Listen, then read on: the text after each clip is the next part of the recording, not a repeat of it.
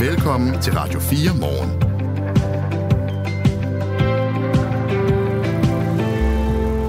Cirka øh, 30.000 regnbueørder så sit snit til at øh, stikke af ud i, øh, friheden under stormen her hen over weekenden. Stormfloden rev seks buer med opdrættede regnbueørder løs, og fiskene slap ud.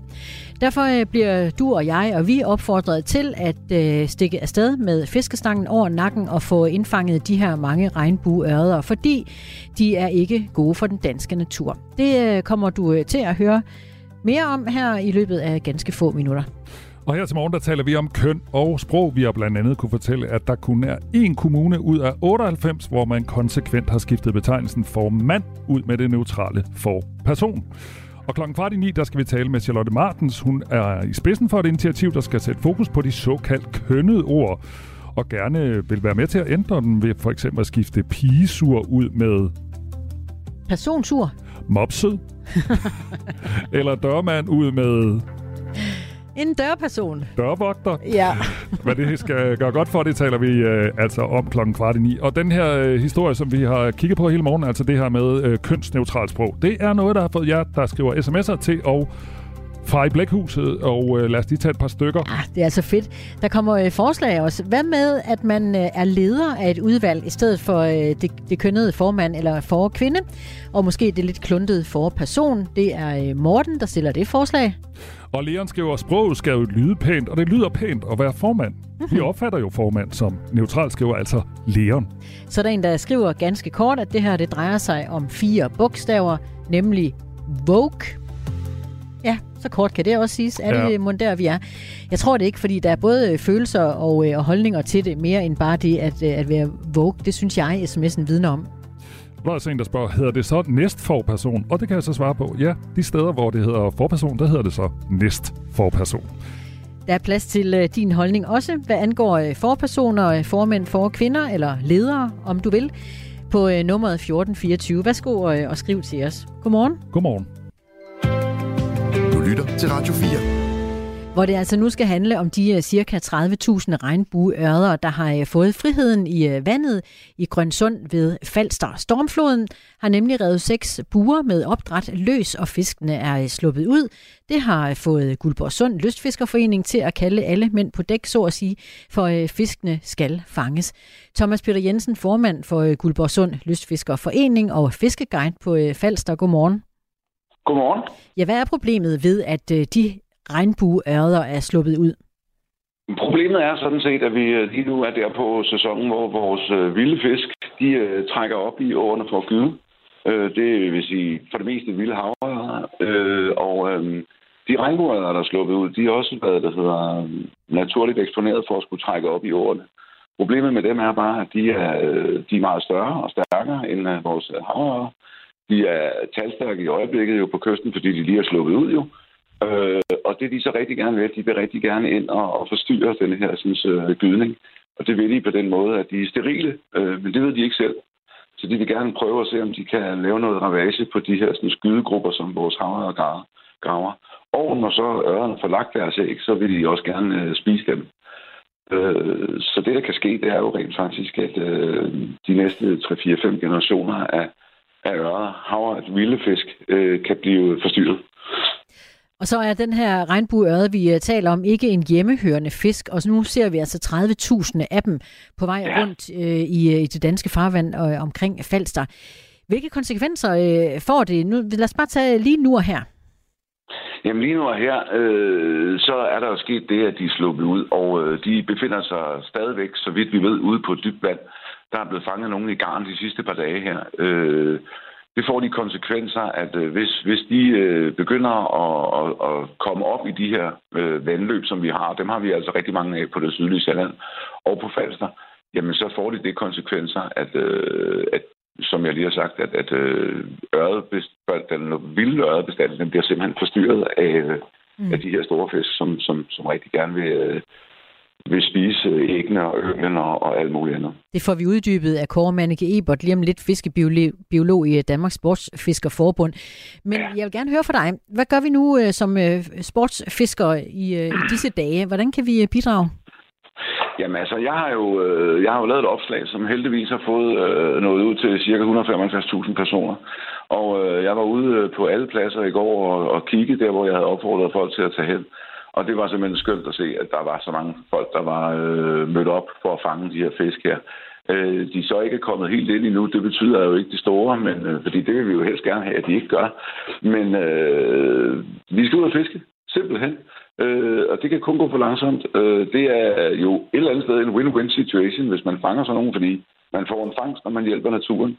Og i øjeblikket er det jo fantastisk vejr, så det er jo bare med at komme ud og få dem fisket op. Og det er også lidt en sjov øh, fisk at fange, ikke? Jo, jo, jo. Er du, den, er, er, den er jo bumstærk. Øh, og, og, og, den er, og så, så ligger de jo på de der 2-4 kilo, har vi hørt. Øh, og så smager det også godt jo. Mm. Altså, det er jo, det er jo sådan set øh, opdrætsfisk, som er opdrættet til at spise. Så, så de smager ganske glimrende. Øh, og så kan man jo få en sjov tur ud af det. Og man må hellere end gerne tage alle dem, man overhovedet kan, fordi øh, de skal jo bare op. Vi har talt med øh, ejerne af fiskene. Det er Snaptun-fisk, der ejer de buer, der blev revet løs under stormen. Og der har ejeren Tim Petersen fortalt her til Radio 4, at der altså er tale om seks buer, der er revet så løs, og det drejer sig om cirka 30.000 øh, fisk. Er det lykkedes dig at fange nogen hen over weekenden? Nej, det er det ikke. Øh, og det er det ikke på grund af, at vi stadigvæk har meget grumset vand og meget øh, lidt uro i vandet efter stormen. Øhm, men øh, jeg har som sådan heller ikke rigtig selv fisket efter dem mere, mere end i et par timer. Jeg har mere været rundt på pladserne for at se, om, om der var om der var sket noget, fordi øh, jeg holder jo ligesom, ligesom folk opdateret med, hvor, hvor kan de være henne, fordi når først de finder dem, så kan, handler det bare om at få alle folk derhen, så de kan få fisket så mange som muligt af dem op.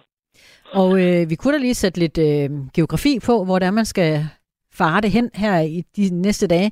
Det er ved øh, Farø, Bogø, Sortsø, Gåbense, ja. øh, over Hovedskov, Volsevig, Bakke Bølle, Vintersbølle, Oringepynten ja. og Masneds Ø, og øh, hele kysten fra Masneds Sund og til Knudskov Åde ja. også.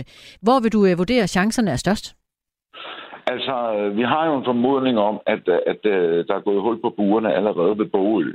Så, øh, og de bliver jo fundet ude ved, øh, ved hvad det hedder, Storstrømsbroen øh, så de kan have spredt sig over hele det her område. Men de kan også svømme jo, så, så de kan sagtens være kommet meget længere østpå. Det kan sagtens være kommet til Karabæk også, så jeg vil bare sige, at alle, der, der bor i områder, som har mulighed for at fiske ned på kysten og fiske, de skal bare gøre det. Fordi de kan sagtens være drevet længere øh, østpå også. Det har vi set før. Men, men Thomas Peter Jensen, formand for Guldborgsund Lystfiskerforening ja. og øh, Fiskeguide på Falster, der er en, der kloger sig på sms'en og skriver, at, øh, at øret bider slet ikke på den her årstid. Øh, nej, altså det, øh, det passer ikke helt. Øh, de her fisk er jo vant til at blive fodret, kan man sige, så de ved egentlig ikke, hvad det er, de bliver, de bliver præsenteret for. Øh, og man kan sige, at havørerne bider jo i altså, særdeleshed rigtig godt. Der er efterårsfiskeriet efter havørerne er fantastisk. Øh, hvis, man, øh, hvis man oplever en flok af de her fisk, så kan man jo prøve at imitere noget af det, som normalt vil få dem øh, op af stolen. Det var at kaste en lille smule småsten ud i vandet, hvor man, hvor man ser dem fordi de er vant til at få foderpiller. Øh, og øh, hmm. det, det vil ligesom vække det i dem, at nu skal der altså spises noget. Øh, det kan være noget, der kan få dem til at, at bide lidt. Men ellers så skal man bruge nogle meget, meget små, øh, nogle meget, meget små avn, nogle regnbu, øh, nogle, nogle øh, regnorme eller nogle... Øh, altså nogle små fluer eller et eller andet, der kan hmm. minde lidt om de foderpiller, de normalt får.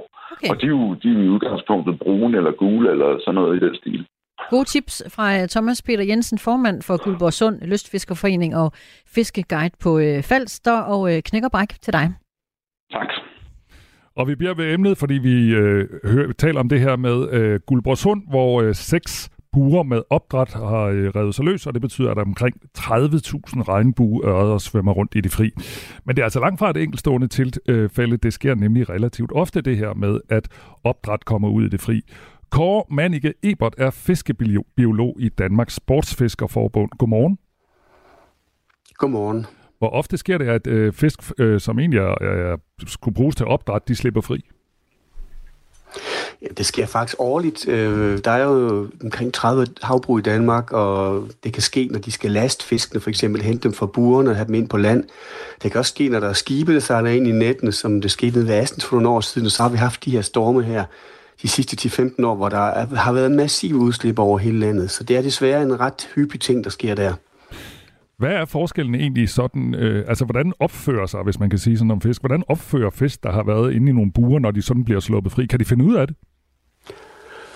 Øh, nej, det kan de faktisk ikke. Det svarer faktisk lidt til, hvis, hvis, der var, hvis man smed en masse burhøns ud i naturen. De vil, de vil gå lidt rundt, og så vil de øh, prøve at finde lidt føde, og så vil der gå relativt kort tid, og så vil de være døde af kulde, og taget af reven og døde af sygdom.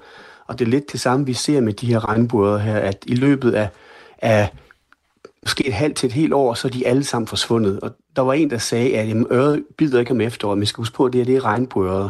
Det er en anden art end den danske. Det, det fremgik også klart af lystfiskernes fortælling. Men de tager altså føde til sig her i efteråret, og temperaturen lige nu omkring 12 grader. Det betyder, at de har et højt stofskifte. Det betyder også, at de egentlig er meget klar til at tage føde til sig. Men som sagt, det vi ser typisk, det er, at i løbet af få måneder, så er de simpelthen forsvundet fuldstændig. Så bliver der fanget enkelte fisk rundt omkring. Øh, så de er altså meget, meget dårlige til at klare sig derude, og de spreder sig helt vildt. Altså, det, så det er bare med at komme ud og fiske de områder, hvor de er undslået lige nu her, fordi om en måned, så er det, så er det ikke sikkert, at man ser dem overhovedet i farvandet længere. Vi taler med Kåre Mannike Eber, der er fiskebiolog i Danmarks Sportsfiskerforbund, og vi snakker om de her 30.000 regnbueører, som altså svømmer rundt i det fri efter stormen i weekenden. Vil det så sige, altså hvis de her løsfiskere, der nu er på vej ud øh, med fiskestængerne, hvis ikke de får fanget 30.000, det gør de jo nok ikke, så, så går de bare til de andre, fordi de ikke kan klare sig? Ja, det vil det faktisk sige. Ja, undskyld, ja. De går faktisk til, altså meget, meget, meget få fisk vil overleve inden for et år. Og så kan man sige, jamen så er der ikke nogen problemer i det. Men der er jeg bare øh, fuldstændig enig med den gode løsfisker, der siger, at der er faktisk en risiko. Fordi det vi ved, de her regnbåder her, de bliver mange gange produceret for henblik på at producere roven, så mange af dem vil, vil være kønsmoden. De skulle være slagtet inden for den næste måneds tid. Normalt tager man dem op af burene i november måned, så sælger man dem. Og så kommer man nye fisk i det næste forår. Så cyklusen var egentlig ved at være slut nu. Det vil sige, at det er relativt store fisk, og det er fisk, som er kønsmodne. Og de har så bare det instinkt, at de vil op i ferskvand. Og det er ligegyldigt, om det er, at det er burhøns, som jeg jo kaldte dem før. Mm. De har instinkterne stadigvæk, og de vil svømme op i ferskvand. Det har vi set hver eneste gang, der har været udslip af regnbåder, så drøner de op i vandløbene fra Bornholm til Østjylland. Altså, de, de svømmer op i alle vandløb, hvor det er muligt. Og der kan de faktisk skabe problemer. De kan faktisk øh, æde de vilde ører, de kan genbesøge de gydebanker, hvor de vilde ører har lagt deres æg, så de graver dem fri igen. Øh, og så kan de faktisk også sprede sygdom. Det er ikke set, øh, heldigvis ikke set før, men, men det er faktisk også en potentiel risiko øh, af sådan en ty- sygdomsspredning for de fisk her. Så de kan sådan set lave, lave ballade i økosystemet, hvis det hedder sådan? Ja, det kan de faktisk. Jeg så bare sige, 30.000, det er heldigvis relativt få fisk i et lokalt, lille lokalt område. Hvis de var der og blev der, øh, og drejer som op af de små, fine vandløb, der er i den del af, af Danmark, jamen, så kunne de skabe store problemer. Men fordi de spreder sig, så vil jeg tro, at de vil sprede sig ud over et kæmpestort område, og så vil jeg tro, at risikoen for at skabe problemer er selvfølgelig væsentligt mindre. For eksempel for 10-15 år siden, der slap der jo omkring en halv million regnbuer ud fra udslip, øh, både langs den jyske østkyst og fra Vest, Vestjylland og så videre. Så vi har set tal, der har været væsentligt større end det her. Øh, og det er svært at sige, om de skabte kæmpe store problemer, fordi ørebestanden er faktisk presset i mange områder, så det er svært at sige, om det er, om det er rigtig skidt, eller om det er bare næsten ikke skidt. Øh, men potentielt er risikoen for det, og det er, og det er selvfølgelig øh, trist både for dem, der ejer fiskene, men også for naturen, at der lige pludselig svømmer omkring 100.000 kilo af den slags øh, fisk ud, som ikke hører hjemme i naturen. For et øjeblik siden, der talte min kollega Christina Angerhus med Thomas Peter Jensen, altså formand for Guldborg Sønd Lø- øh, Lystfiskerforening, og, øh, og han opfordrer til, at alle skulle tage ud med stangen og prøve at fange øh, de her ører. Mener I det samme i Danmarks Sportsfiskerforbund? Jamen selvfølgelig. Altså, vi tror ikke på, at man kan fiske de her fisk op, øh, men selvfølgelig hver eneste fisk, der er fanget, gør ikke skade ude i naturen, så det er en god opfordring. Og det er også et, øh, et kærkommet øh, mulighed for at fange nogle fisk, fordi det ene danske farvand er jo ekstremt hårdt presset, og fiskeriet er, er, er virkelig presset, når vi kigger på, hvilke, på torsk og fladfisk osv. Så, videre. så det, der lige pludselig kommer nogle fisk ud, det er fint at tage ud og fange dem, og og nyde fiskeriet og slå dem ihjel og spise dem, hvis de ellers er sunde og raske. Det må man egentlig, burde, burde man egentlig spørge producenten om, fordi der har været nogle tilfælde, hvor de lige har behandlet de her fisk med, med insulin, eller nej, du skal, hvad hedder det, øh, stoffer til at forebygge mod sygdom, så faktisk indholdet kan faktisk være for højt af den slags øh, giftige stoffer, som ikke er gode for os at spise. Så det burde man faktisk lige prøve at spørge producenten om, om, mm. de er fuldstændig klar til at blive spist. Øh, og hvis det er det, jamen, så er det bare ud at fange dem og spise dem. Sådan sagde Kåre Manike Ebert, som er fiskebiolog i Danmarks Sportsfiskerforbund. Tak fordi du var med her. Ja, selv tak. Og det var øh, på grund af stormen, at de 30.000 regnbueørder slap fri og nu øh, svømmer rundt ude i det fri. Og en, øh, en storm, som blev den øh, værste, en stormflod, der blev den værste i 119 år i øh, Danmark, og har medført massive skader i store dele af landet, blandt andet i Rødvig på Stævns på Sjælland. Her kan det sagtens komme til at tage et år, før den lokale havn kommer til at ligne sig selv igen. For på øh, Rødvig havn blev øh, både huse skyllet væk, og de både, der lå i havnen, blev kastet rundt af bølgerne. Det har efterladt et stort oprydningsarbejde, fortæller Christian Olsen. Han er formand for Rødvig Fiskerihavn mere eller mindre ligner det stadigvæk et sted, hvor der har været en krig. Altså, vi har jo de, de sidste to dage, der har vi jo virkelig haft fokus på at samle alt øh, vraggods op for havnen, fordi der var jo rigtig meget. Altså, vores 15 bådehus, som var, som var skyllet væk, der lå det meste af det lå ind i havnen. Så, så det havde vi en lastbil ned og grabbe op af havnen i, i lørdag, så i går, der var det sådan lidt mere de, de mindre ting, vi havde fokus på, fordi altså, vi er jo gået fra en østenvind til en vestenvind, som er kommet sidst på dagen i går hen over natten, så alt det løse materiale, som har ligget i havnen, det, meget af det kan jo have strevet ud af havnen her i løbet af natten, og der lå jo rigtig meget plastik og alt muligt. Så, så det havde vi fokus på at få samlet op i går, og det ja, de lokale søsportsklubber også med. Så der, var, der har været gang i den i går, men altså, det er helt store projekt med alle de sunkne både, det, det har vi jo stadigvæk. Jo, men det er jo noget, vi, vi tager hånd på nu her i løbet af ugen, fordi der er en masse forsikringer. Der er meget, der skal styre på, før vi kan begynde at hæve alle de, de sunkede både. Ja, der er ikke styr på alting endnu, og der er heller ikke styr på, hvor mange både der er gået til, men øh, formanden for Fiskerihavnen, Christian Olsen, har et bud. Vores, vores bogholder, hun sidder jo og arbejder, hun har arbejdet i døgndrift nærmest siden i, i lørdags også. Altså, I det område, der er blevet totalt raseret, der havde vi 115 bådpladser. Vi ved, vi kan gå over til, der står 10 både op på land, der hvor de er skyllet op, og så ligger der tre ude i havnen, vi kan se, fire vi kan se ude i havnen, som, som er sunket. Et, et del af det område derovre, det blev afskåret for, for, for resten af havnen, fordi broen den, den knækkede, så den kunne man ikke komme ud til. Der var vi ude og hente både i går, der lå cirka 20, der kunne flyde endnu.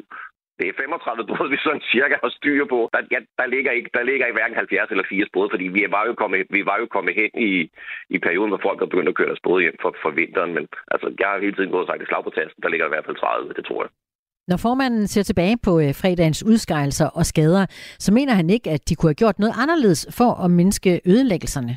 Ikke, ikke, ikke, ikke som det udrettede sig. Altså, vi havde jo øh, vi havde, vi havde haft øh, vi havde sendt sms-beskeder rundt til alle vores, øh, dem, der havde bådpladser rundt i havnen. Og det startede vi allerede med i tirsdags, fordi der var meteorologerne jo begyndt at love, at det her, det her det kan godt blive voldsomt hen, når vi nærmer os weekenden.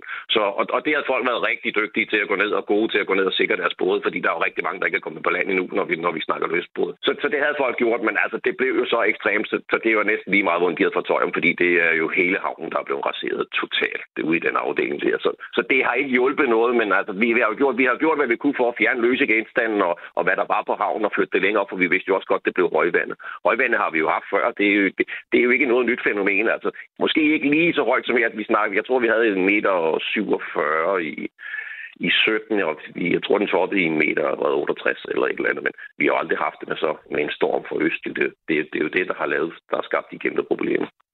Ja, ødelæggelserne, som fredagens vejr har bragt med sig, har gjort ondt på rigtig mange i miljøet det, det, det område, som er blevet raseret, det det er jo lidt det, det er Jolle-afsnittet, hvor, det er sådan, hvor vi går ned i. Der selvfølgelig har der også ligget nogle større både derude, men, men det er der, hvor vi går ned i lidt mindre både. Det er jo, sådan, det er jo fritidsfiskeri, og det er fritidssejlads, og, og, og det, det, det, er ligesom mennesker, der har haft lidt det, det hjørne som et, et, et socialt sted på en måde. Altså, der er mange, de går ud og runde det der ud og giver ud. Selvom de ikke havde et hus derude, så gik de derud og snakkede med folk, der var ude i deres bådhus og, og i den dur der. Og, og der tror jeg lidt, som det har været i weekenden, der er forsikringer og erstatninger og alt muligt. Det, det, det betyder ikke noget. Det, det, det, det er savnet af det, der er blevet raseret. Altså, det har gjort rundt på rigtig mange. Og der ligger nu et stort oprydningsarbejde det næste stykke tid i øh, havnen efter stormfloden, og det er ikke til at sige, hvornår det arbejde er færdigt. Vi hyrer jo et professionelle firma ind, som kan tage sig af at hæve sådan nogle både ude i, ude i en havn. Og, og fordi det kan, vi slet, det kan vi slet ikke selv håndtere. Så, så, så de, de kan komme rimelig hurtigt. Så jeg håber, vi kommer i gang med den store oprydning her i løbet af ugen. Som, som, jeg, som jeg startede med at sige, altså der er en masse, der, der er en masse forsikring, der, der, der skal være styr på, inden vi kan begynde at hæve nogle både, fordi der ligger jo, der ligger jo for rigtig mange, rigtig mange penge derude. Ikke? Også, vi er, der er flere folk, der er kommet med deres forsikring og og sådan noget, men der, der kan jeg godt træffe gå et par dage nu, inden vi har fuldstændig styr på det, så vi kan komme i gang. Men så går vi i gang, Og hvor lang tid de så er op det, det, det har jeg ikke rigtig noget bud på. Altså, jeg kan sige 14 dage, eller det, det jeg ved ikke. Det, det, jeg, aner det, jeg aner det faktisk ikke. Og så lyder det fra Christian Olsen, der er formand for øh, Rød Vi Fiskerihavn. Du lytter til Radio 4. Restaurantchokerer har ikke vasket gryden i 60 år. I 60 år, Det var en overskrift, jeg så øh, på BT.dk i går. Og sådan, har nogle, jeg aldrig. sådan nogle overskrifter, de piger jo lidt nysgerrigheden. Ja tak. Det handler om den japanske restaurant Abajan i Tokyo. Og de har bare fortalt på Facebook, at den gryde, de laver yakitori sovs i, at den er ikke blevet vasket i 60 år. Du kan lige prøve at se, at jeg har taget, jeg har taget et billede med her. Må jeg se. Det er sort-hvid. Jeg prøver faktisk at printe det i farve flere gange. Ja. Det vil vores printer ikke. Men selvom det er sort-hvid, så kan du godt se øh, gryden, der, der ikke har været vasket i 60 år. Må jeg beskrive? Det må du gerne. Det er som om, at der sidder klumper af sovs øh, rundt på hele kanten af gryden. Og når jeg siger klumper af sovs, så er det altså øh, måske 15 cm, 20 cm tykke klumper hele vejen rundt. Det var en meget god beskrivelse. Jeg Tak. sy- synes, hun ser klam ud. ja, og det mest klamme, om jeg må sige det sådan, det er næsten ejeren. Han står bare og griner ved siden af. Jamen, han er stolt af den der. Han har selv lagt øh, et billede af den her særlige gryde ud på Facebook. Øh, og øh, opslaget har fået overvældende mange reaktioner. BT, øh, som jeg har stjålet historien fra, øh, de har samlet et par stykker af den, øh, af de her kommentarer til øh, billedet af den her gryde, der ikke har været vasket i 60 år. En skriver, jeg vil ved på, at maden smager fantastisk. Jeg ville spise her. En anden skriver, bevar traditionen, det kunne jeg godt tænke mig at prøve skriver altså en anden. Og den manglende rengøring af gy- af den her gryde, den skyldes ifølge restauranten altså hverken øh, dårlig hygiejne eller dogenskab eller noget. Det er et ønske om, og nu citerer bevare sine forfædres tradition. Mm. Sådan lyder det for egen. Altså det er sådan, øh, ligesom når man koger fong, ikke? Jeg forestiller mig, at nu har den sådan kogt ind i 60 år, og ja. det er i virkeligheden det, han, han koger sin, øh, sin sovs på. Præcis. Mm. Det tror jeg også. Og øh, på trods af, at gryden ikke har været vasket i mere end et halvt hundrede år, så hævder øh, den her øh, Tokyo-restaurant, at de aldrig har haft problemer med det, der skulle svare til den japanske fødevarestyrelse. Så det, jeg tror ikke, det gik i Danmark, det må jeg sige. Han ser usædvanligt glad ud i hvert fald. Han er meget, meget stolt af sin øh, sovsegryde. Ja. Skulle du øh, nyde godt af den? Øh, ikke rigtigt. Og også fordi jeg tænker, hvis vi siger, det er rigtigt, at det er 60 år siden, den er blevet vasket, den her gryde, så skal vi altså tilbage til 1963. Og bare lige for at øh, bringe dig tilbage, det var altså det år, hvor Beatles udgav deres første LP, Please, Please Me. det er ved at være et stykke tid siden. Og øh, Jørgen og øh, Grete øh, Ingemann, de vandt med dansevise. Og øh, John F. Kennedy blev skudt. Altså, så det er et stykke tid siden, Ja. ja. at den har været en tur i opvaskemaskinen, eller bare under rendende vand. Det satte virkelig tingene i perspektiv, hvad du lige kom med der. Ja. Velbekomme. Lytter til Radio 4. Det er den 23. oktober i dag. Det er øh, Sørens dag. Nå, okay. Ja, eller, eller Severin. Det må man vist nok selv om, i, øh, ifølge det store Wikipedia. Øh, Søren, eller Severin, var biskop i Køln omkring år 380. Og så står der sådan en, en lille sjov øh, sidebemærkning. Eller så var Søren søn af en jysk bonde ved Ry ved Himmelbjerget, hvor man i middelalderen byggede en kirke til hans ære. Jeg vælger at tro på, øh, på den, fordi jeg er sådan øh, tilpas dansk til, at jeg tænker, at det er da rimelig sejt. Mm. Så øh, det er øh, Sørens dag i dag. Og øh, jeg kunne tænke mig bare lige, skal vi ikke lige lave en lille sjov gimmick her? Jo. Altså øh, Sørens dag, vi kan, vi kan vælge en af to, du får lov at vælge. Skal vi øh, efterspørge en, en Søren, der synes, at han er Danmarks bedste Søren, og bør øh, hyldes og få en, en Radio 4 øh, morgen kop Ja. til at hælde kaffe i. Eller skal vi efterlyse en, øh, en verdens bedste Søren? Altså, øh, lyttere må udpege, hvem er den Søren, som bør få tilsendt en Radio 4 morgenkop. Ah. Du må vælge. Skal Jamen, man pege på sig første, selv? for jeg, jeg synes, det skal være nogen, der peger på sig selv. Det er sjovest. Ja. Er det ikke det? Jo, jo, jo. Så jo, de jo. skal skrive på øh, 1424, Mhm. mm-hmm. og så skal man hedde Søren. Ja. Og så skal man skrive, hvorfor man er så fed en Søren her på Sørens dag, Ja. den 23. oktober. Og så kan man måske få en øh, kop tilsendt af dig. Og hvis det, man- det hvis- er altså virkelig øh, subjektivt. Jeg udvælger øh, verdens bedste Søren ud fra, hvad vedkommende skriver Okay, på sms'en. Sørens dag. Skriv Mhm. på 1424. 1424. Du lytter til Radio 4 morgen.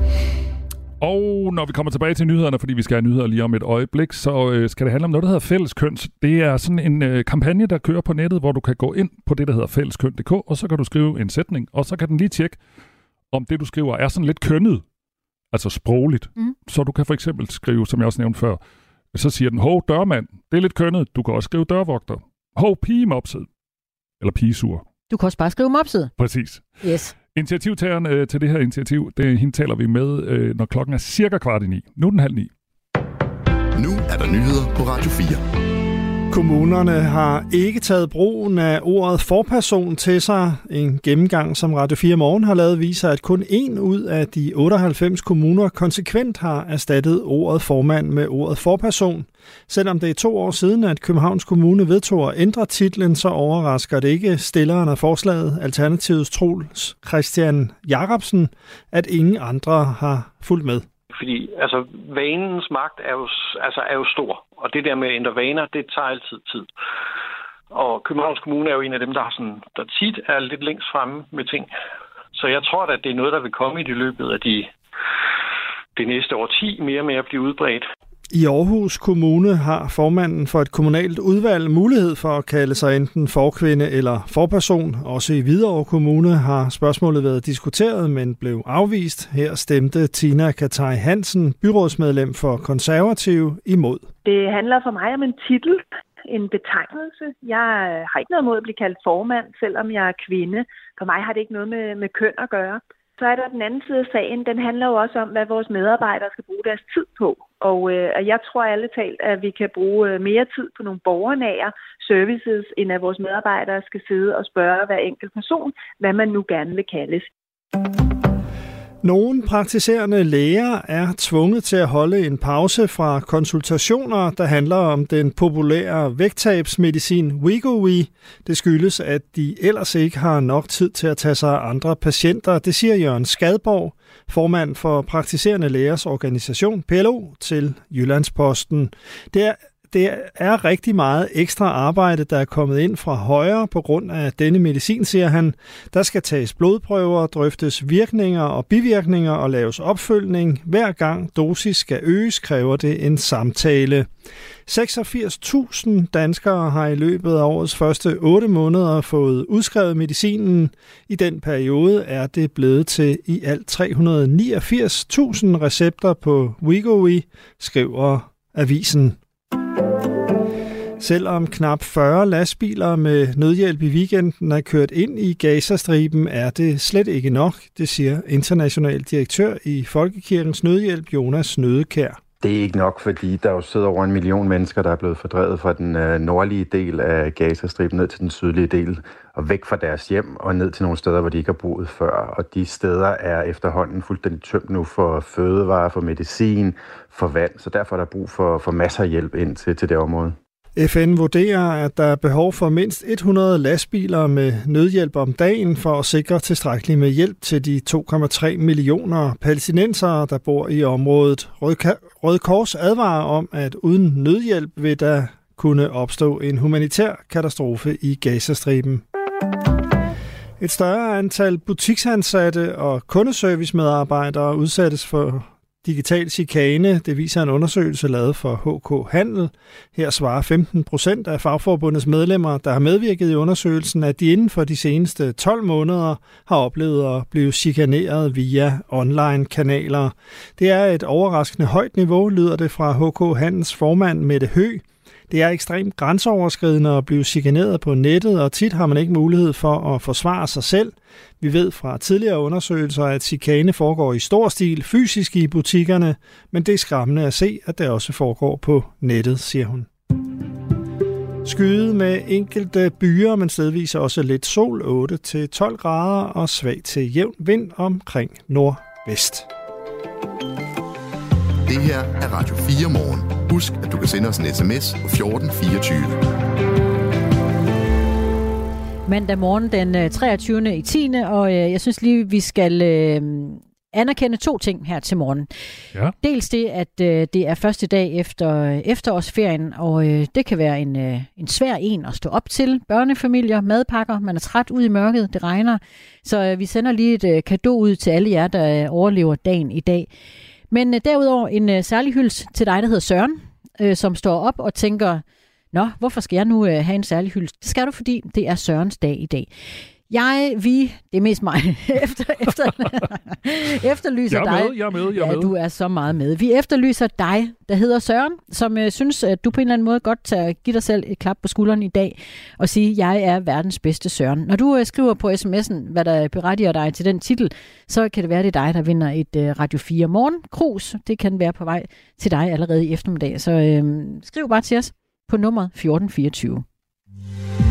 Det her er Radio 4 morgen. En humanitær katastrofe er tæt på i Gaza, hvor mængden af nødhjælp ind i området langt fra er tilstrækkeligt, det siger Folkekirkens Nødhjælp, efter en weekend, hvor israelerne tillod i alt 37 lastbiler med nødhjælp at køre ind i det krigshærvede område, og de kørte altså ind fra Ægypten. Men FN vurderer, at der er behov for mindst 100 lastbiler med nødhjælp om dagen for at sikre tilstrækkeligt med hjælp til de 2,3 millioner palæstinensere, der bor i området. Jonas Nødekær er international direktør i Folkekirkens Nødhjælp, og han understreger, hvorfor de 37 lastbiler med nødhjælp ikke er nok.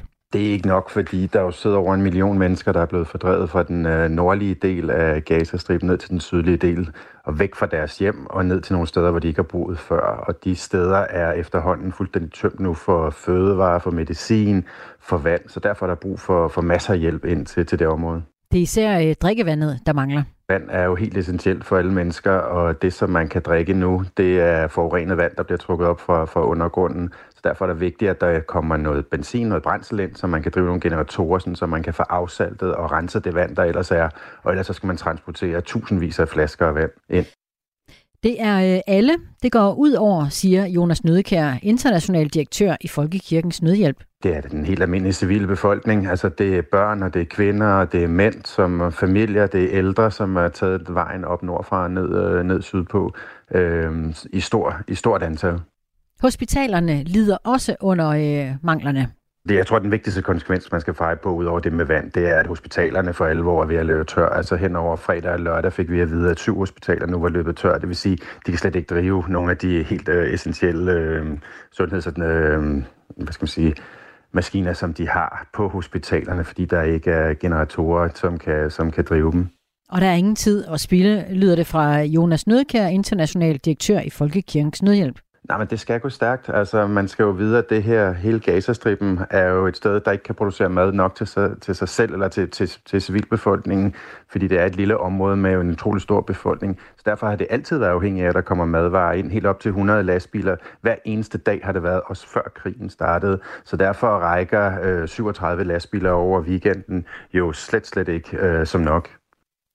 Og øh, Jonas Nødkær, international direktør i Folkekirkens Nødhjælp, fortæller her, hvad øh, medarbejderne i Folkekirkens Nødhjælp oplever her. Og nu ham talte jeg med tidligere her til morgen. Jamen, de oplever desværre fortsatte bombardementer, at krigen stadig er i gang, og det sætter selvfølgelig en stor frygt for, at den humanitære korridor, som vi håber, der kan blive skabt nu med de her første 37 lastbiler, alligevel ikke kommer til for alvor at manifestere sig, så der kan komme 100 lastbiler ind, fordi man fortsat bomber, og det vil sige, at folk tør ikke egentlig komme ud og hen og tage den nødhjælp, som er kommet ind.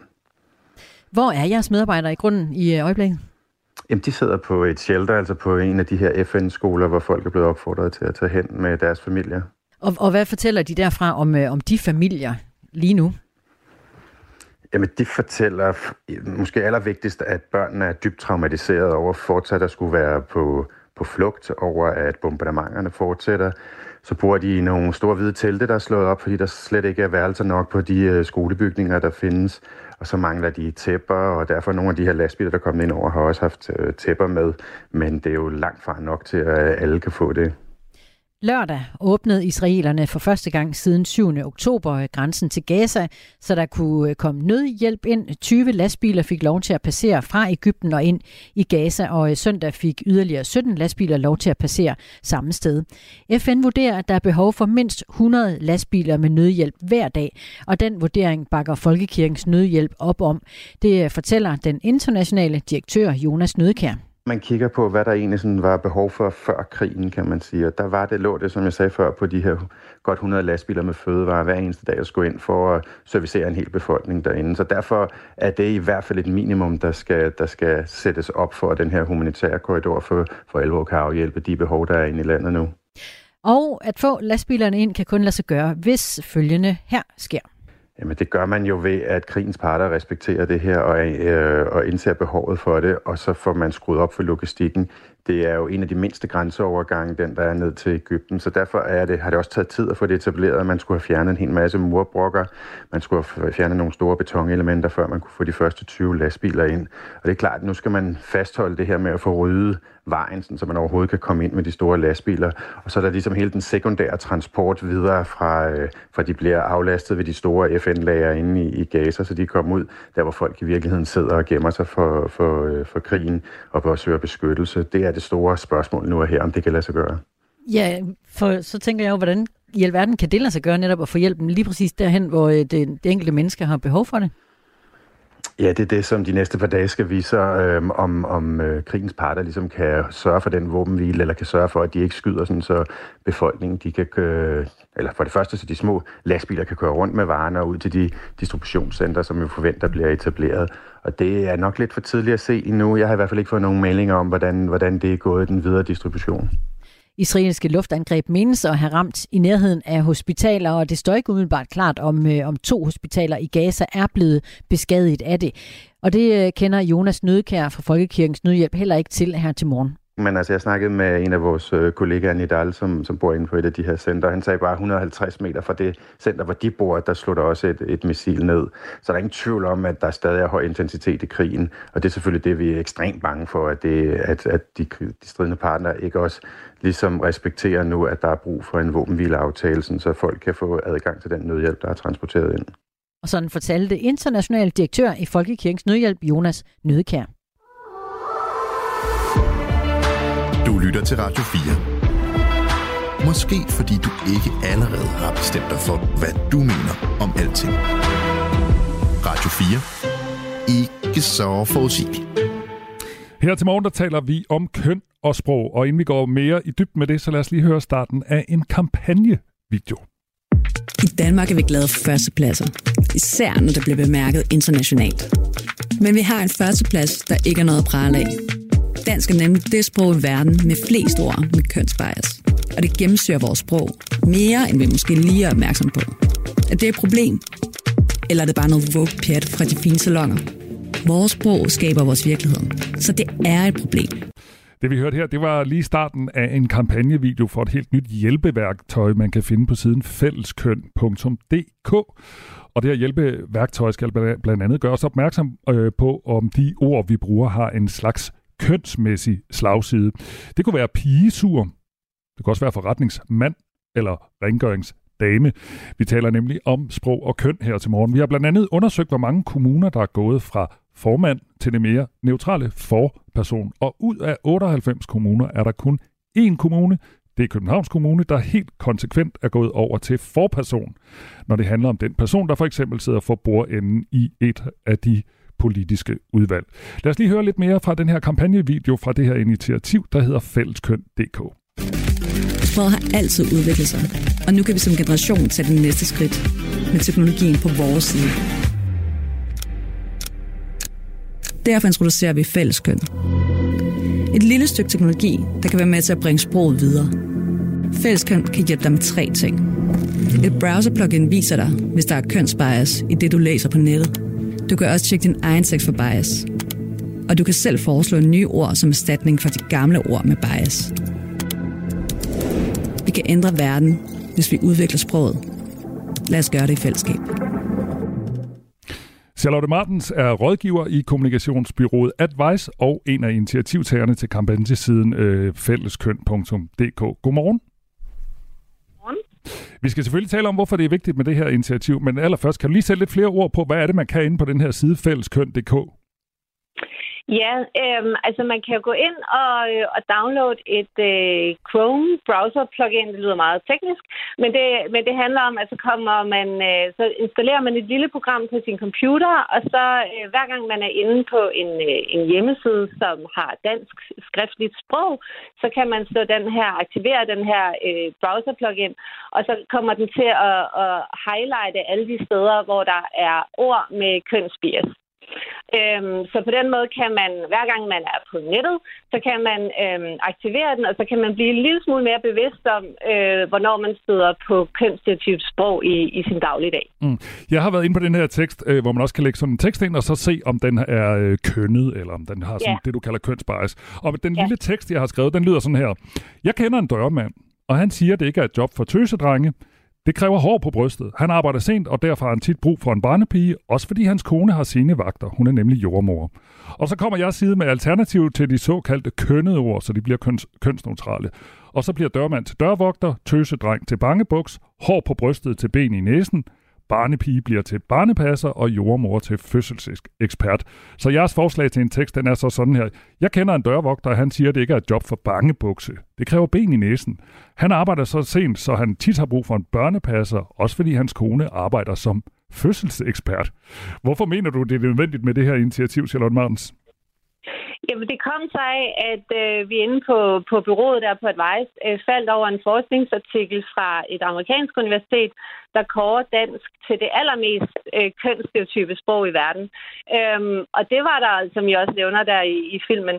Øhm, og det kom jo noget bag på os, også fordi vi er jo, vi er et bureau, der hele tiden arbejder med, med sprog. Øhm, og samtidig så er vi jo også et sted i Danmark, hvor øh, vi ikke er helt i mål med ligestillingen. Vi ligger ikke sådan super flot på de her internationale ranglister. Øhm, og apropos det her med, med formænd i kommunerne, så har vi jo ni gange så mange formænd som, som kvinder, sådan rent kønsmæssigt. Øh, så, vi, så vi er der ikke endnu. Øh, og som bureau har vi jo også et ansvar for, hvordan vi går og, og bruger sproget, og vi kommunikerer jo enormt meget på vegne af, af en masse kunder. Øh, så vi synes, det var et godt sted for os øh, at prøve at, at bidrage lidt til en, til en bevægelse, der kunne trække det et andet sted hen. Jeg taler med Charlotte Martin, som er rådgiver i kommunikationsbyrået Advisor, en af initiativtagerne til den her kampagne Fælles Køn. Betyder det noget, øh, Charlotte, om man siger dørmand eller dørvogter? Øhm, det er der jo nok delte meninger om. Øh, det er der helt sikkert. Men, men man kan i hvert fald sige, at, at, at forskerne peger på, at allerede børn helt ned i toårsalderen øh, begynder at navigere efter øh, hvordan man kønner ting. Altså, hvad, hvad for, hvad for, om, om noget er pigeagtigt, eller noget er drengeagtigt. Øhm, jeg har en kollega, der har en toårig datter, som er ked af, at hun ikke kan blive landmand, øh, fordi hun kan godt lide dyr, men det kan hun så ikke, fordi det er jo kun noget for mænd. Øh, og det er jo bare sådan en lille anekdote, men, men samtidig... Øh, Samtidig er der jo masser af tal øh, fra blandt andet erhvervsskolerne, der peger på, at øh, unge mænd øh, bliver ved med at vælge de klassiske mandefag, og unge kvinder bliver ved med at vælge de klassiske kvindefag. Øh, og de forsker også i det og peger på, at det her med, hvordan man ser på et fag i forhold til, om det er et kvindefag eller et mandefag, øh, er faktisk den faktor, der betyder aller, allermest for de unge, når de, når de skal vælge uddannelser. Mm. Så på den måde har det jo en, en, en kæmpe betydning for, hvordan vi ser på tingene. I nævner selv i den her kampagnevideo, at, en tid, at jeres initiativ sikkert kan opfattes som noget fra salongerne, eller det måske er lidt vogue. Jeg tænker, I måske har ret. Er det her noget med nogle få meget moderne københavnere går op i? Jamen, det er det jo nok lige nu, og man kan sige, at Dansk Sprognævn har også for nylig lavet en undersøgelse, der peger på, at, at for eksempel bare sådan noget som de her kønsneutrale pronomener, altså det her med, hvis man ikke vil kaldes han eller hun, men for eksempel de, de eller dem, øhm, at det er bare det i sig selv er noget, der, der splitter danskerne enormt meget. Øh, og øh, de peger på Dansk Sprognævn her, at at det er yngre kvinder i de store byer, som har, som har færre problemer med det, og det er ældre mænd uden for de store byer, som, som synes, det er noget mærkeligt noget. Øh, så på den måde er vi jo et splittet folk, og det kan man jo også se i forhold til, til de historier, der kan eksplodere med, med kagepersoner og, og, og meget andet. Øh, blandt andet også Københavns Kommunes sprogpolitik øh, fik jo også øh, en masse reaktioner med på vejen, da de var i pressen med det. Mm. Øhm, så på den måde er vi jo svedet lige nu. Øhm, men det er jo faktisk også derfor, vi har lavet det her initiativ, fordi vi vil faktisk gerne på at arbejde med, at vi bliver lidt mindre splittet omkring det. Altså det nemmeste i verden er jo at aktivere den her splittelse, og så se så tilbage og se på, at, at folk skændes. Øhm, men, men vi vil faktisk gerne give folk mulighed, alle folk mulighed, for at bidrage med nogle nye ord. Så vi ikke bare hele tiden siger, Nå, men så skal det bare hedde noget med person, og det er også bare rigtig trist øh, og kedeligt. Men måske kunne vi faktisk godt gå ind og, og opfinde nogle bedre ord og nogle nye ord, som man også har en tradition for i mange af de lande, vi faktisk ligger meget tæt på. Vi har som sagt undersøgt, hvor mange kommuner, der bruger ordet forperson i stedet for formand, og vi har blandt andet været inde på alle kommunernes hjemmeside for at se, hvilke ord der bruges, om den, der for eksempel sidder for bordenden i økonomiudvalget. Og det er altså kun i Københavns Kommune, man helt konsekvent har ændret det. I Aarhus stammer formanden for de politiske udvalg selv bestemme, om de vil kaldes formand, forkvinde eller forperson. Men i de øvrige 96 kommuner, der hedder det stadigvæk formand. Og jeg har også været et smut på gaden i København og for at høre, hvad folk siger til det her. Betyder det noget for dig, om noget hedder formand eller forperson? Jeg synes, det er den rigtige vej at gå at kalde det forperson frem for formand. Er det bare et ord? Er det ikke lige meget?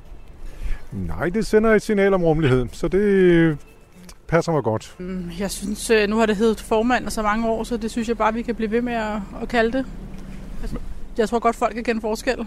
Ja, forperson, det, det lyder lidt mærkeligt i forhold til, hvad det altid har heddet, ikke? Men altså, men er det ikke lidt gammeldags? Hvis det nu er en kvinde, er det så ikke meget godt, at øh, hun for eksempel kunne hedde en forperson? Ja, det er også en jordmor. Så man kan sige, det kan også mænd også være. Så det, det er jo så også gammelt, at det skal en jordperson. Så det begynder at blive rigtig mærkeligt. Eller en fødeperson, ikke? Hvad tænker du om, der kun er en kommune, der har lavet det helt konsekvent om? Det er jeg meget overrasket over, faktisk. Fordi jeg har også hørt det mange steder nu. Altså, jeg troede, det var sådan kollektivt fuldstændig, at du var blevet til forperson. Men øh, altså, ja, det er også fair nok, at folk skal lige kunne følge med. Og da vi hørte, det var Lars Udsholdt, Heidi Rasmussen, Kenneth Larsen og Mathilde, og nu taler jeg med Charlotte Martin, som gerne vil slå et slag for flere neutrale ord. En af dem, jeg talte med, øh, Charlotte, det var Kenneth Larsen, som sagde, at det her det kunne også blive for underligt, og så sagde han selv en fødeperson i stedet for en jordmor. Hvad siger du til det? Ja, men det er jo lige præcis det, der, der er sagens kerne, at, øhm, at, at det er en bevægelse, som, som ruller stille og roligt, og som så meget andet, så starter det jo nok i nogle bestemte grupper, og så bliver det mere og, og mere almindeligt. Der er jo også andre ord, som ikke har så meget med køn at gøre, men som måske for eksempel har noget med etnicitet at gøre, som vi heller aldrig ville bruge i dag, men som man brugte for 10-20 år siden. Øhm, så, så det er jo nok noget, der sådan øh, ruller stille og roligt. Og så synes jeg jo også, at han har en god pointe i at sige netop det her med, om skal det hele, hele så bare hedde noget med person, skal det hedde en jordperson? Det, det synes jeg også er et underligt ord. Øhm, og det er jo også derfor, vi faktisk prøver at åbne den lidt op og sige, Måske kan vi finde på et endnu bedre ord. Måske kan vi finde på et ord, som øh, beskriver øh, i, den her, i det her tilfælde stillingen øh, endnu bedre, og som kan rumme os alle sammen. Så vi heller ikke hele tiden skal tage stilling til, at det er en mand, en kvinde eller bare en person. Øhm, men så vi faktisk kan finde et ord, der kan rumme alle. Sådan sagde Charlotte Martens, der er altså en af initiativtagerne til Fælleskøn.dk. Tak fordi du vil øh, være med her i Radio 4 morgen. Det var så let. Og klokken den er blevet 8.52. Det her er Radio 4 morgen. Partiet øh, Venstre har indkaldt til et øh, kort pressemøde kl. 10 om øh, det, de kalder situationen i Venstre. Det oplyser partiet selv på det sociale medie X. Og ved pressemødet står der, der deltager formand Jakob Ellemann Jensen, forsvarsminister Troels Lund Poulsen og næstformand Stephanie Lose. Politisk kommentator Benny Damsgaard, velkommen til. Tak for det. Hvad kan vi forvente af det korte pressemøde? ja, det er jo det store spørgsmål i dansk politik her øh, til morgen. Det var en indkaldelse, der kom sådan lidt ud af det blå. Øh, så spekulationerne kører. Øh, nogle mener, han, øh, han træder tilbage, eller man andre øh, er lidt mere, øh, har lidt mere is i maven. Personligt så ligger jeg der, hvor jeg, jeg tror, at at det der er et forsøg på Venstre på at øh, gyde olie på, øh, på en, en uholdbar situation som efterhånden er opstået i Venstre, hvor kritikken af den politiske linje og af Ellemann er, er blevet så stor, at det er blevet, ved at blive et, øh, kan man sige, et, et meget stort problem for, for partiet. Det har man behov for at, at få ro på øh, her efter ferien. Og det har jo været en, øh, en presset tid for, øh, for Venstre og for øh, Jakob Ellemann Jensen selv også. Han har været ramt af stress, været sygemeldt. Så øh, blev han ny, ja, han var vicestatsminister og forsvarsminister, øh, formand for Venstre i SMV-regeringen. Og efter sygemeldingen, ja, så er han jo nu øh, økonomiminister. Altså, når de snakker om situationen i Venstre, hvad betyder det? Ja, det er jo sådan et, øh, et meget flydende begreb øh, hvilket jo heller ikke på nogen måde har gjort spekulationerne mindre. Men altså, det er den, øh, altså, Venstre står i en, en uholdbar øh, situation. Altså, det er uholdbart, der er så stor diskussion om den politiske linje i forhold til spørgsmålet om om øh, CO2-afgifter øh, på, øh, på landbruget, og, øh, og også at en række toneangivende venstrefolk indirekte har stillet spørgsmålstegn, også nogen anonym direkte stillet spørgsmålstegn ved, om, om Jacob Ellemann er den rigtige leder for, for Venstre. Det er ikke en holdbar situation, som er nødt til at komme under kontrol hvis Jacob Ellemann skal, skal fortsætte. Og det tror jeg personligt, at han gør. Fordi altså, man kan også kigge lidt på det på den her måde. Hvis øh, han tror tilbage, hvis det var et ønske om, at han i dag vil træde tilbage som formand, så vil det ikke være et pressemøde af den her karakter, hvor både Troels Lund Poulsen og, øh, og Stephanie Lose var med. Så ville det være Jacob Ellemann alene, og, og så vil det ikke være et kort pressemøde. Det vil være lidt længere et af slagsen, hvor han får lejlighed til at, at fortælle, hvorfor og hvordan og hvorledes. Så alene det peger i retningen af, at det her er et forsøg, alene formen peger i retningen af, at det her er et forsøg på Venstre på at gyde olie øh, på vandene og prøve at, at få en, en frisk start her på en meget tumultarisk øh, efterårsferie. Vi taler med Benny Damsgaard, der er politisk kommentator og tidligere pressechef i det konservative Folkeparti. Benny Damsgaard, er det ikke meget usædvanligt, hvis vi siger, at du har ret i dine antagelser om at ligesom sådan at gøde olie på vandet? Er det ikke meget usædvanligt at holde et pressemøde af den grund? Plejer man ikke ligesom i hvert fald at have et eller andet emne, man så starter op på eller noget? Jo, øh, det, det er det. Øh, men altså, Venstre står også i en meget usædvanlig situation. Altså, målingerne er historisk dårlige. Vi skal helt tilbage til til starten af 80'erne for at finde, øh, altså 1980'erne, for at finde målinger, som, som var lige så dårlige, som den venstre har i dag. Og, øh, og det er ikke begyndt at gå fremad efter, at Jacob Ellemann øh, kom tilbage fra sin sygemelding. Så, så det er en meget usædvanlig øh, situation, Venstre står i. Men altså rent politisk, så øh, er forventningen jo også, at øh, regeringen øh, i den her uge begynder at præsentere de første dele af det, de kalder deres 2030-plan, altså den økonomiske fremskrivning af økonomien til 2030, som skal give basis for skattelælser. Og de her skattelælser er jo noget, Venstre har meget store forhåbninger til. Som hvem ved, om ikke vi, vi får en, en smagsprøve på, at øh, nu, øh, nu kommer skattelældelserne, som Venstre jo har brugt som argument for at gå ind i den her regering til at, at starte med. Men altså, du har ret. Det er en, øh, en meget usædvanlig øh, situation, både for Venstre og også det her pressemøde, og det har jo ikke på nogen måde gjort spekulationerne mindre. Vi taler om det øh, uventede pressemøde, som partiet Venstre har indkaldt til her til formiddag. Her efter efterårsferien indkalder de øh, på hastevis et øh, kort pressemøde på Christiansborg. Det er endnu ukendt præcis, hvad dagsordenen for pressemødet kl. 10 er, men vi ved bare, at emnet er situationen i Venstre. Til stede vil øh, formanden være Jakob Ellemann Jensen, økonomiminister er han også. Så er forsvarsminister Troels Poulsen til stede, og næstformand og formand for Region Syddanmark, Stephanie Lose, er der også. Og det kommer i kølvandet af øh, dårlige meningsmålinger, og øh, også hvad andre medier har refereret internt øh, snak om, hvorvidt Ellemann egentlig også er den rette formand på posten. Tror du, øh, Benny Damsgaard, at øh, pressemødet i dag er for at vise øh, vælgerne, at øh, her står vi, og vi skal nok klare det, eller er det til baglandet, eller hvad handler det om?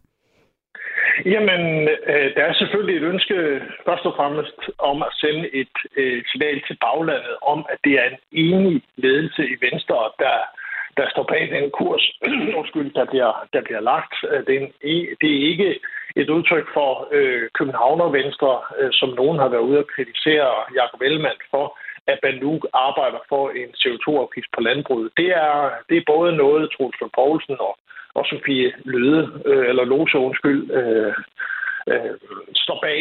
Så altså Stephanie Lose, så...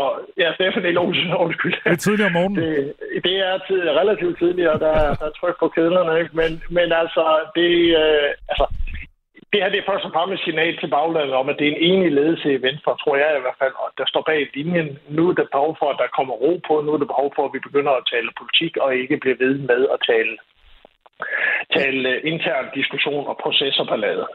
Vi øh, på Radio 4 følger naturligvis øh, pressemødet her kl. 10 til formiddag. Benny Damsgaard, politisk kommentator, og tak fordi du var med os. Velkommen. Det her er Radio 4 morgen. I en helt anden boldgade. Jeg skylder at øh, udnævne verdens bedste Søren. Nå, han, ja. har, han har nemlig øh, meldt sig på banen. Det er Søren Nielsen. Han er den bedste Søren i hele verden, fordi han er god til at spise pizza, han er god til at slå græs, han er god til at cykle uden hænder, med mindre vejen er for ujævn.